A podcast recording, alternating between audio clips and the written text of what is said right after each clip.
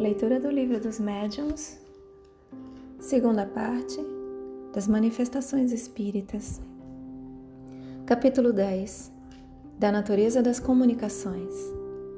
Comunicações grosseiras, frívolas, sérias e instrutivas. Item 133. Dissemos que todo efeito que revela na sua causalidade um ato, ainda que insignificantíssimo, de livre vontade, atesta, por essa circunstância, a existência de uma causa inteligente.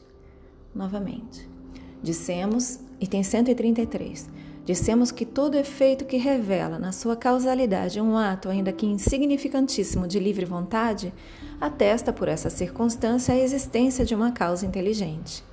Assim, um simples movimento de mesa, que responda ao nosso pensamento ou manifeste caráter intencional, pode ser considerado uma manifestação inteligente.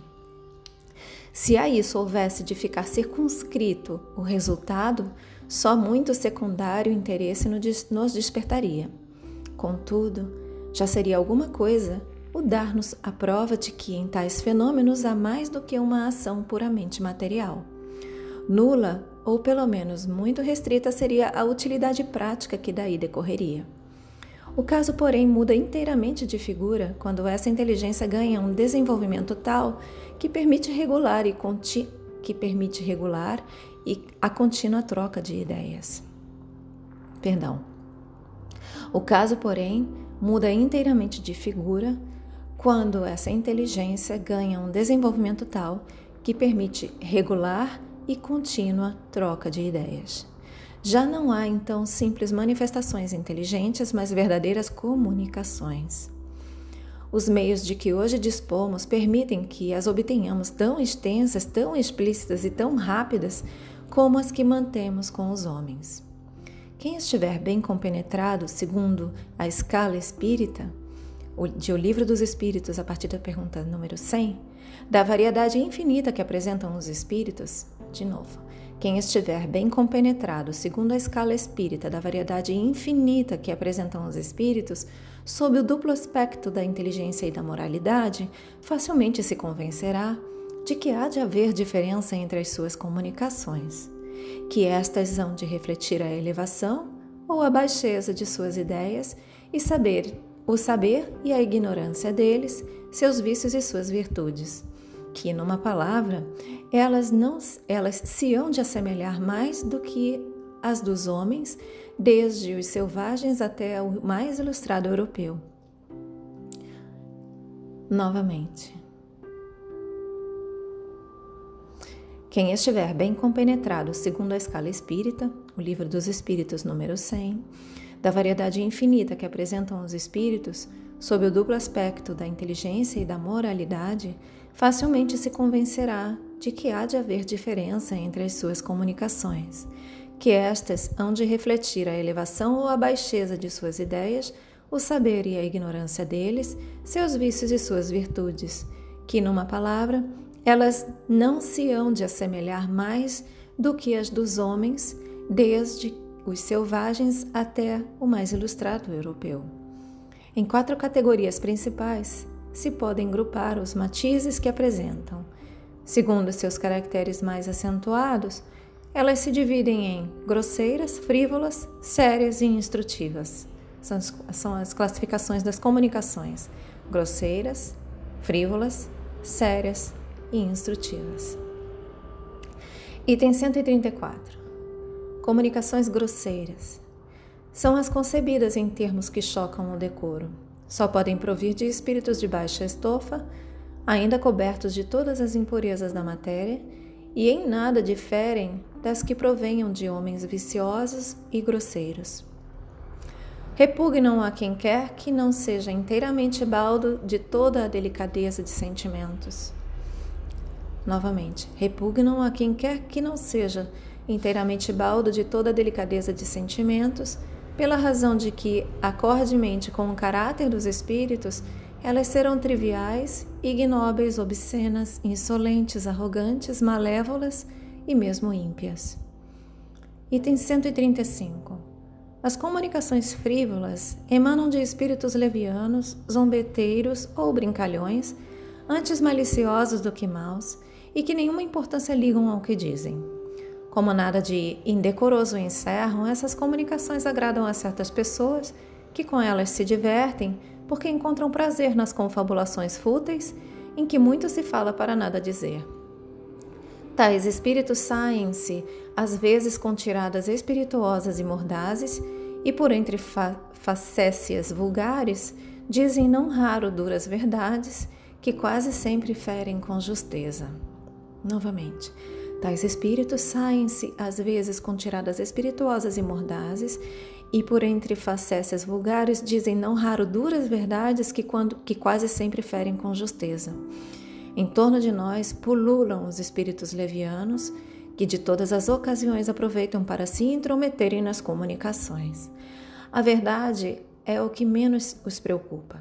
Daí o maligno encanto que acham em mistificar os que têm a franqueza e mesmo a presunção de neles crer sob palavras. Desculpa. A verdade é o que menos os preocupa. Daí o maligno encanto que acham em mistificar os que têm a fraqueza e mesmo a presunção de neles crer sob palavra. As pessoas que se comprazem nesse gênero de comunicações naturalmente dão acesso aos espíritos levianos e falaciosos. Delas se afastam os espíritos sérios, do mesmo modo que na sociedade humana os homens sérios evitam a companhia dos doidivanas. Novamente. As pessoas que se comprazem nesse gênero de comunicações naturalmente dão acesso aos espíritos levianos e falaciosos. Delas se afastam os espíritos sérios, do mesmo modo que na sociedade humana os homens sérios evitam a companhia dos doidivanas. Item 136. As comunicações sérias são ponderosas quanto ao assunto e elevadas quanto à forma. Toda comunicação que isenta de frivolidade e de grosseria objetiva um fim útil, ainda que de caráter particular, é para esse simples fato uma comunicação séria. Novamente, toda comunicação que isenta de frivolidade e de grosseria objetiva um fim útil, ainda que de caráter particular, é por esse simples fato, é por esse simples fato, uma comunicação séria. Nem todos os espíritos sérios são igualmente esclarecidos. Há muita coisa que eles ignoram e sobre que podem enganar-se de boa fé. Por isso é que os espíritos verdadeiramente superiores nos recomendam de contínuo que submetamos todas as comunicações ao crivo da razão e da mais rigorosa lógica. No tocante a comunicações sérias, cumpre se distingam as verdadeiras das falsas, o que nem sempre é fácil, porquanto exatamente à sombra da elevação da linguagem é que certos espíritos presunçosos ou pseudo-sábios procuram conseguir a prevalência das mais falsas ideias e dos mais absurdos sistemas. E, para melhor acreditarmos, e para melhor acreditados, só um pouquinho. Eu vou reler. No tocante a comunicações sérias, cumpre se distingam as verdadeiras das falsas, o que nem sempre é fácil, porquanto exatamente à sombra da elevação da linguagem é que os espíritos presunçosos ou pseudo-sábios procuram conseguir a prevalência das mais falsas ideias e dos mais absurdos sistemas. E, para melhor acreditados se fazerem, e para melhor acreditados se fazerem e maior importância ostentarem, não escrupulizam de se adornarem com os mais respeitáveis nomes e até com os mais venerados novamente. E para melhor acreditados se fazerem e maior importância ostentarem, não escrupulizam de se adornarem com os mais respeitáveis nomes e até com os mais venerados. Esse é um dos maiores escolhos da ciência prática. Dele trataremos mais adiante, com todos os desenvolvimentos que tão importante assunto reclama, ao mesmo tempo que daremos a conhecer os meios de premonição, contra o perigo das falsas comunicações. Item 137. Instrutivas são as comunicações sérias, cujo principal objeto consiste num ensinamento qualquer, dado pelos espíritos sobre as ciências, a moral, a filosofia, etc. São mais ou menos profundas conforme o grau de elevação e de desmaterialização do espírito. São mais ou menos profundas conforme o grau de elevação e de desmaterialização do espírito. Para se retirarem frutos reais dessas comunicações, precisa que elas sejam regulares e continuadas com perseverança. Os espíritos sérios se ligam aos que desejam instruir-se e lhes secundam os esforços, deixando aos espíritos levianos a tarefa de divertirem os que em tais manifestações só veem passageiras distração. Novamente, os espíritos sérios se ligam aos que desejam instruir-se e lhes secundam os esforços, deixando aos espíritos levianos a tarefa de divertirem os que em tais manifestações só veem passageiras distração, passageira distração. Unicamente pela regularidade e frequência daquelas comunicações se pode apreciar o valor moral e intelectual dos espíritos que as dão e a confiança que eles merecem. Unicamente pela regularidade e frequência daquelas comunicações se pode apreciar o valor moral e intelectual dos espíritos que as dão e a confiança que eles merecem. Se, para julgar os homens, se necessita de experiência, muito mais ainda é esta necessária para se julgarem os espíritos. Qualificando de instrutivas as comunicações, supômo-las verdadeiras, pois o que não for verdadeiro não pode ser instrutivo, ainda que dito na mais imponente linguagem. Desculpa novamente. Qualificando de instrutivas as qualificando de instrutivas as comunicações, supômo-las verdadeiras, pois o que não for verdadeiro não pode ser instrutivo, ainda que dito na mais imponente linguagem. Nessa categoria, não podemos, conseguintemente, incluir certos ensinos que de sério apenas têm a forma, muitas vezes empolada e enfática, com. Perdão. Nessa categoria, Nessa categoria, não podemos, conseguintemente, incluir certos ensinos que de sério apenas têm a forma, muitas vezes empolada e enfática, com que os espíritos que os ditam, mais presunçosos do que instruídos, contam iludir os que os recebem. Mas não podendo suprir a substância que lhes falta, são incapazes de sustentar por muito tempo o papel que procuram desempenhar. A breve trecho traem-se pondo a nu a sua fraqueza, desde que alguma sequência tenham os seus ditados ou que eles sejam levados aos seus últimos redutos.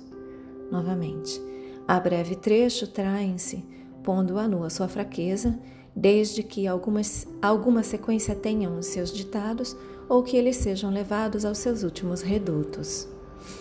Item 138.